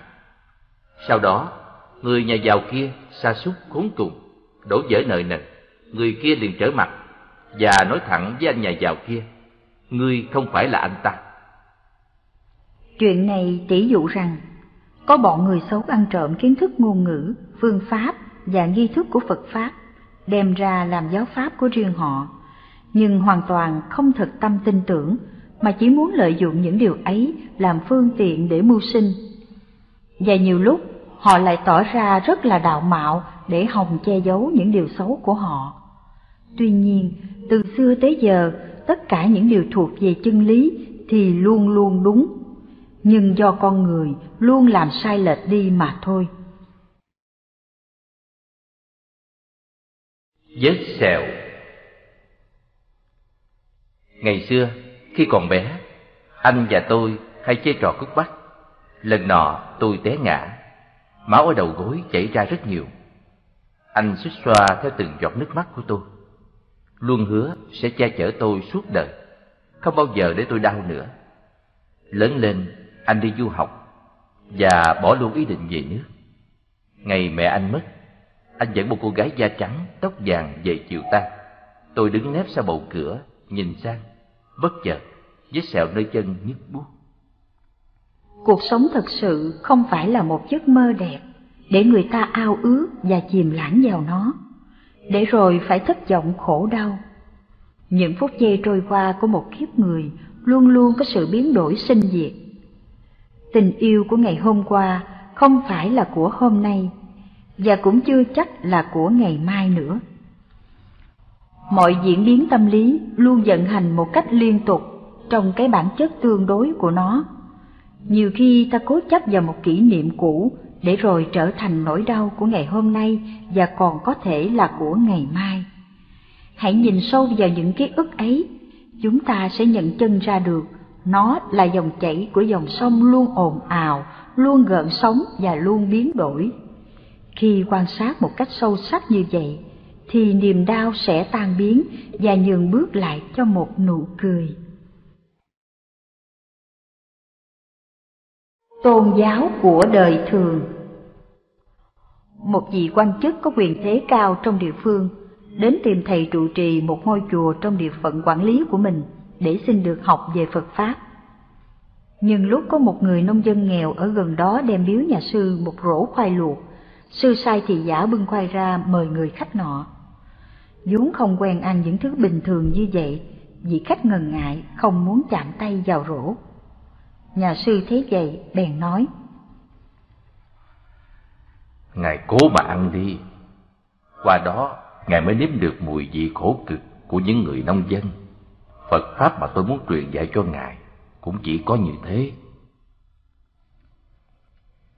Nhiều lúc, người ta cứ nghĩ rằng Phật Pháp dạy những gì cao siêu lắm, vượt qua những cái thường tình của thế gian, nên người ta khởi tâm mong cầu những điều thật xa xôi.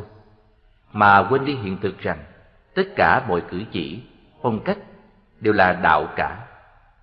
Nếu thực sự trong tất cả mọi việc thường nhật ta làm có chánh niệm và tỉnh giác, không tham đắm và không mong cầu vào bất cứ điều gì, biết chia sẻ tình thương và giúp đỡ người khác thì đó cũng chính là đạo bởi vì phật pháp không phải rời thế gian mà có. Sen nở từ trong bùn Thầy trụ trì một ngôi chùa nọ dạy cho hàng Phật tử tại gia. Các vị chớ có nên so sánh và cho rằng các người được quy y là các người cao trội hơn người thường. Những người còn dướng mắt trong dòng danh lợi, chưa thức tỉnh để bước vào đạo. Họ chỉ đáng được thương xót không đáng bị kinh khi hay trách cứ. Đừng khởi tâm phán xét họ, không nên khởi ý so sánh thấp cao. Đó chính là tâm hạnh của chư Phật, Bồ Tát và các bậc thánh hiền. Hãy tự đặt mình vào hoàn cảnh của người bình thường, đồng hóa với sự đời, trong khi tâm ý của chúng ta vẫn hướng về đạo giải thoát và không ngừng chiêm nghiệm lẽ huyền diệu của giáo pháp. Thật chứng minh có một nhóm người ngồi trong nhà bình luận phẩm hạnh của một người khác. Trong nhóm ấy có người nói rằng Người đó thì cái gì cũng hay cả, chỉ có hai điều là không tốt thôi. Điều thứ nhất là hay nổi giận, và điều thứ hai là hãy chạm tới việc gì thì hơi lỗ mãn. Đang lúc nói thế, bất ngờ người kia đi ngang qua cửa nghe lọt vào tai, lập tức nổi giận đùng đùng, nhảy bổ vào nhà, vừa đánh y vừa nói. Ta nói giận hồi nào? Ta lỗ mãn với ai đâu? Bây giờ mọi người đều nói. Cử động của ngươi hiện tại thì chẳng đủ chứng minh cho sự sân hận và lỗ mãn của ngươi đó sao? Đúng rồi. Ờ.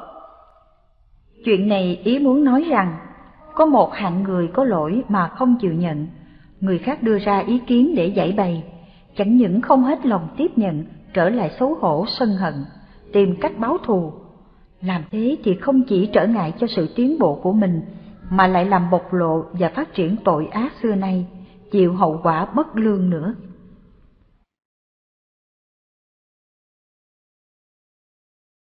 Phân tâm nhị dụng Có một vị thầy đến thăm nhà một Phật tử nọ. Thấy bà chủ nhà vừa thờ Phật, vừa thờ thần tài. Vị thầy hỏi, Bà thờ thần tài để làm gì vậy? Dạ, con thờ để cầu được tiền tài. À, thế còn thờ Phật? Dạ, để tu hành và cầu mong giải thoát. Vị thầy nói, Ồ, bà quả là người có tài phân tâm nhị dụng đó nghe.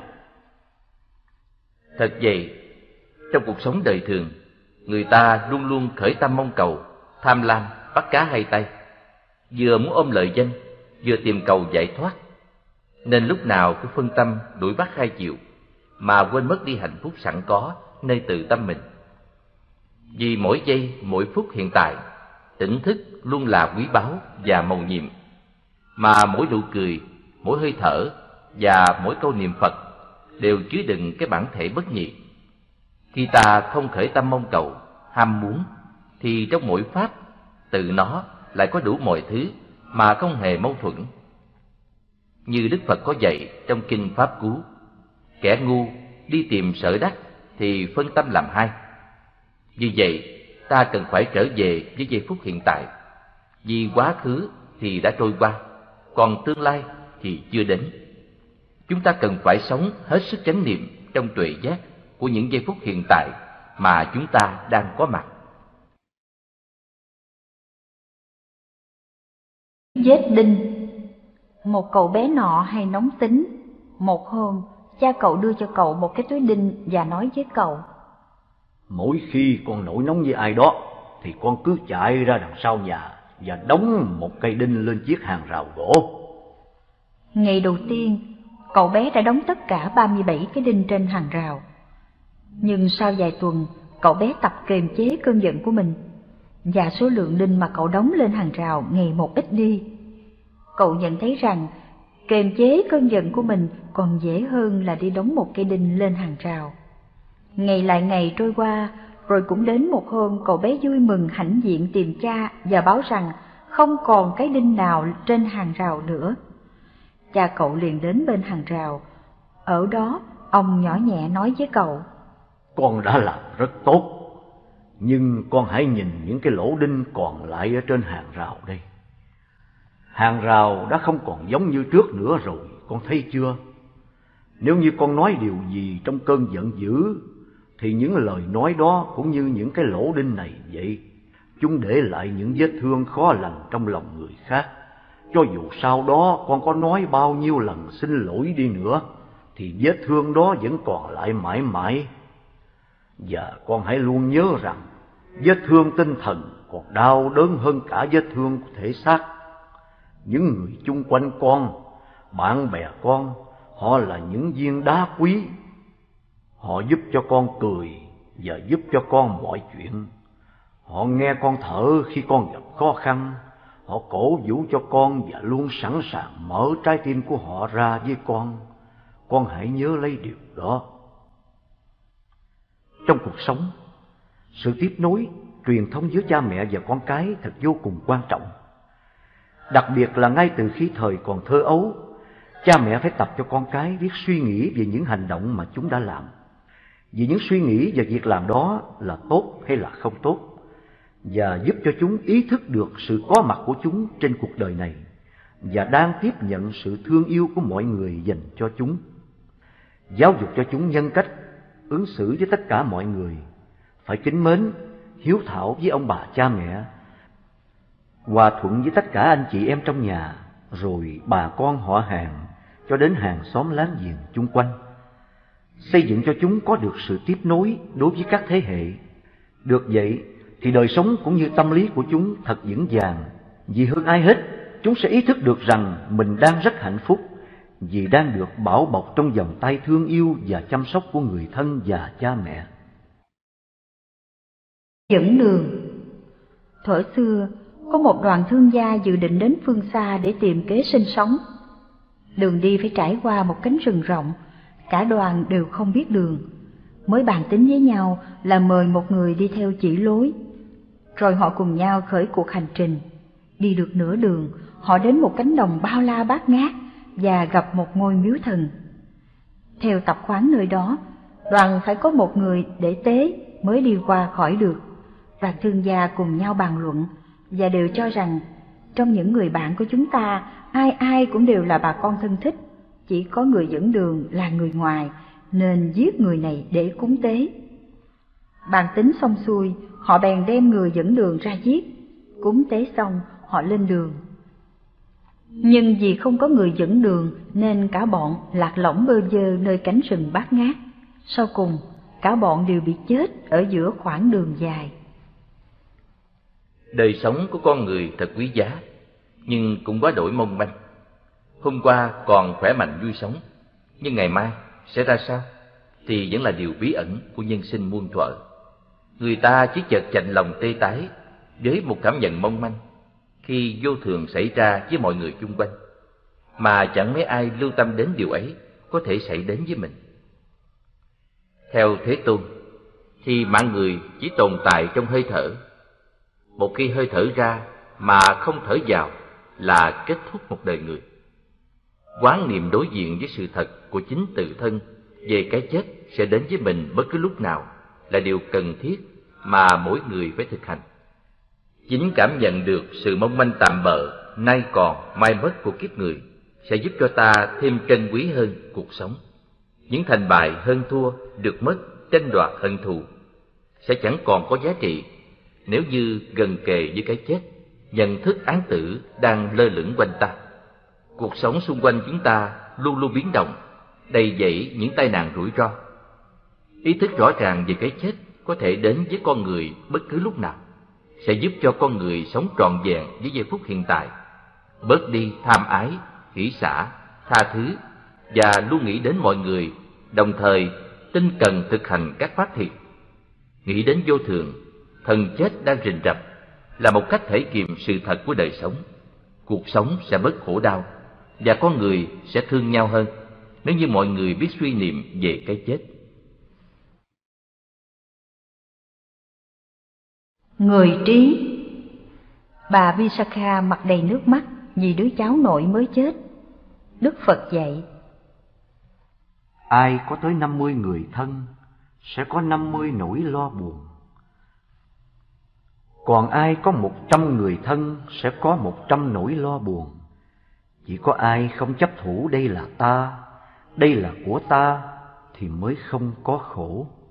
Không tham đắm sẽ không ưu não, xa lìa được ngũ dục, chỉ cầu vui chánh pháp thì sẽ tiến tới sự an lạc niết bàn. Cho đến lúc sức mòn lực kiệt thì cuộc đời vô thường sẽ đòi lại tất cả những cái có của chúng ta. Phần ta chỉ còn trơ trọi hai bàn tay trắng. Những phiền não của con người nơi cõi ta bà này thì sâu vô tận, nên chúng ta cần phải hạ quyết tâm diệt trừ nó. Vẫn biết là mọi người chúng ta đang ở trong biển khổ vô biên, bao nhiêu con người đang rên xiết trong cảnh dầu sôi lửa bỏng biết bao người đã bị đói rét hành hạ, đau khóc thảm thương. Vì thế mà chúng ta phải học tập theo tinh thần lợi tha của Đức Quán Thế Âm Bồ Tát. Chèo thuyền từ cứu giúp mọi người để làm dơi bớt một phần nào những đau khổ của kiếp phù sinh. Chúng ta là Phật tử thì cần phải dũng mãnh tinh tấn, hướng về chân trời lý tưởng của Phật giáo để làm lợi lạc cho người và phần nào góp phần dựng xây xã hội ngày càng thêm tốt đẹp.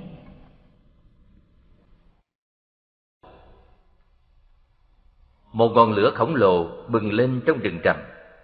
Các con vật tập hợp thành đàn phía bên kia hồ nước và nhìn chăm chăm vào đám cháy.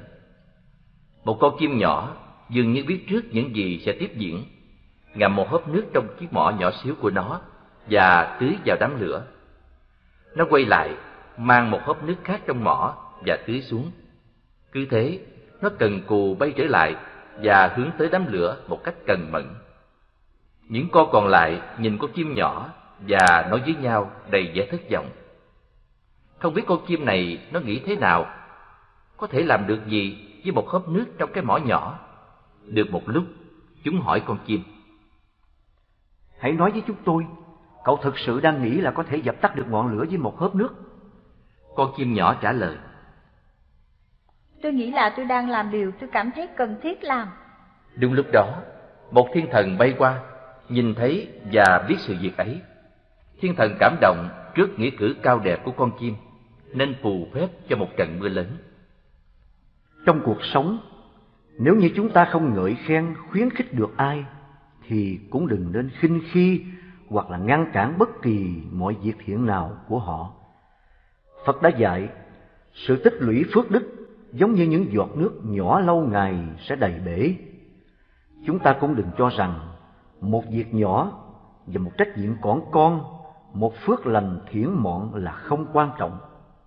Nếu ai cũng nghĩ riêng cho cá nhân mình, thì sự đoàn kết và trách nhiệm ở đâu trong cuộc sống? Một điều lành bao giờ cũng đem lại sự bình yên, cho dù là rất nhỏ, nhưng cũng gây được sự cảm kích ở lòng người và cùng với sự siêu nhiên linh ứng. Chúng ta nên biết, thế giới hữu hình và vô hình chỉ cách nhau trong một nhịp cảm ứng mà thôi.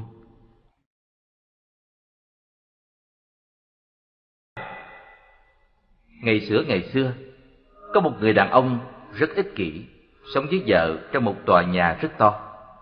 Anh ta không muốn có con và luôn nói Trẻ con thì lúc nào cũng bẩn thỉu và ồn ào quá. Thế là cuộc sống của anh ta chỉ toàn ăn với chơi. Đôi khi người nghèo có cũng đến gõ cửa để xin tiền hoặc một mẫu bánh, nhưng anh ta thường đuổi họ đi mà chẳng cho gì bao giờ. Anh ta bảo họ Các người phải làm việc, và tôi thì không thể có bổn phận nuôi các người. Và hai người cứ sống như vậy, họ không bao giờ làm cái gì cho người khác. Một hôm, họ ngồi vào bàn, chuẩn bị ăn món gà quay mới ra lò. Con gà rất béo, da giòn tan, chung quanh là khoai tây rán vàng ươm. Họ ăn được một lúc, thì nghe có tiếng gõ cửa. Người chồng ra mở, thì ra là ông bố già của họ đến. Ôi chào con trai, nhà có món gì thơm vậy? Người chồng vội xông vào bếp dặn vợ.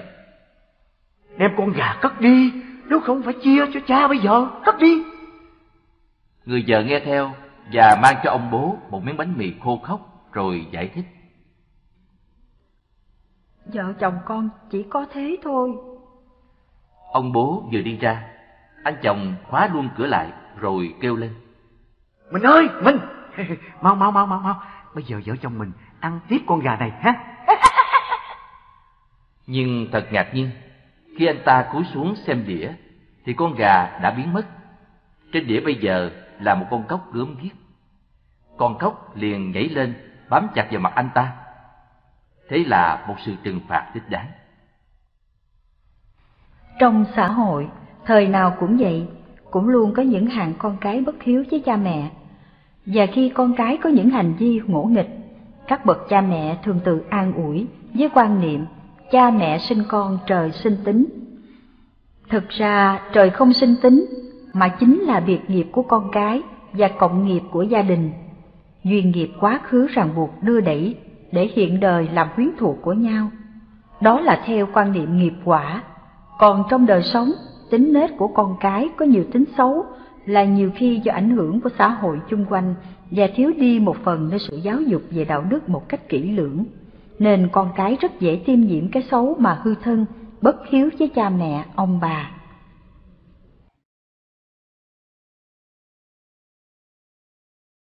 Người bạn chân chính Người cha một hôm hỏi con trai có bao nhiêu bạn, chàng trai tự hào trả lời. Con có hàng trăm bạn. Con à, những người hiểu biết thường cho rằng không bao giờ một người được gọi là bạn khi chưa thử thách người đó. Con hãy thử giết một con cừu, rồi cho vào bao tải, bảo với các bạn là con đã giết người và cần họ giúp đỡ. Khi đó, con sẽ rõ ai là bạn chân chính của con. Người con làm theo, thấy không một người bạn nào nhận giúp anh ta. Ông bố an ủi con và kể cho anh nghe một chuyện như sau. Có hai người lấy buôn ở tỉnh rất xa nhau. Một hôm, một người đến thăm người kia và được tiếp đón nồng nhiệt. Nhân dịp đón bạn, người kia tổ chức một dạ hội lớn. Vài ngày sau, người khách ốm tương tư. Người bạn hỏi xem mình có thể làm gì được để giúp anh. Người kia nói, Nếu như anh chỉ cho tôi tất cả phụ nữ có mặt ở trong buổi dạ hội đó, tôi có thể nhận ra người mà tôi đang say mê. Thế là người lái buôn kia thực hiện ngay điều bạn yêu cầu. Ai ngờ, cô gái mà bạn mê là chính là người yêu của chủ nhân. Vì bạn yêu cô ta, nên mình chấp nhận để cô ấy trở thành vợ bạn. Vài năm sau, người bạn kia vẫn còn sống độc thân và đã mất hết tài sản. Anh ta đi tìm bạn cũ đã từ lâu chưa gặp để mong được sự giúp đỡ.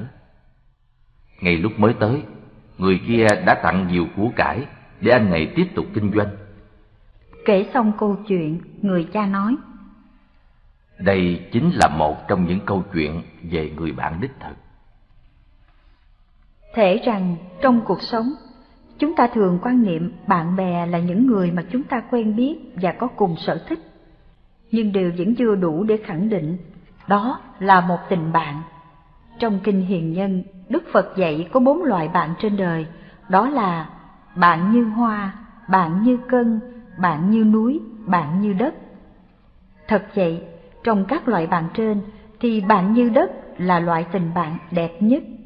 Nghĩa là một tình bạn thật tốt lành, sẵn sàng san sẻ, sớt chia những niềm vui nỗi buồn, có thể hy sinh những hạnh phúc riêng của mình để dành riêng cho bạn, và luôn giúp đỡ cho bạn những lúc khó khăn. Muốn được vậy, phải trải qua rất nhiều thử nghiệm thì mới biết người đó có thật sự là bạn tốt với mình hay không.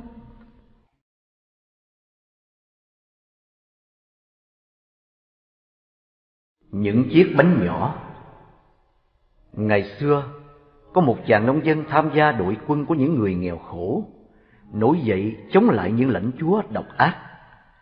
Vì chàng gan gốc và thông minh nên chẳng mấy lúc được tôn lên làm thủ lĩnh. Một hôm, chàng nông dân đó tấn công vào một cái thành mà ở đó có nhiều lãnh chúa đang tập trung quân để chống lại quân nổi dậy. Thủ lĩnh quân nổi dậy bố trí người chặn tất cả các nẻo đường đi vào thành. Và cuộc bao vây kéo dài và chẳng mấy chốc trong thành phố đã cạn kiệt lương thực. Dân chúng và binh lính gầy rộc đi, nhưng các lãnh chúa thì vẫn được ăn ngon vì chúng giữ cho bản thân mình những gì chúng dự trữ được. Thủ lĩnh nghĩa quân bèn quyết định tấn công vào thành. Nhưng trước đó, chàng khao quân để họ có được sức khỏe. Ngày ấy, trong những thức ăn ngon do bà con nông dân ban tặng, có những chiếc bánh nhỏ kẹp thịt rất thơm.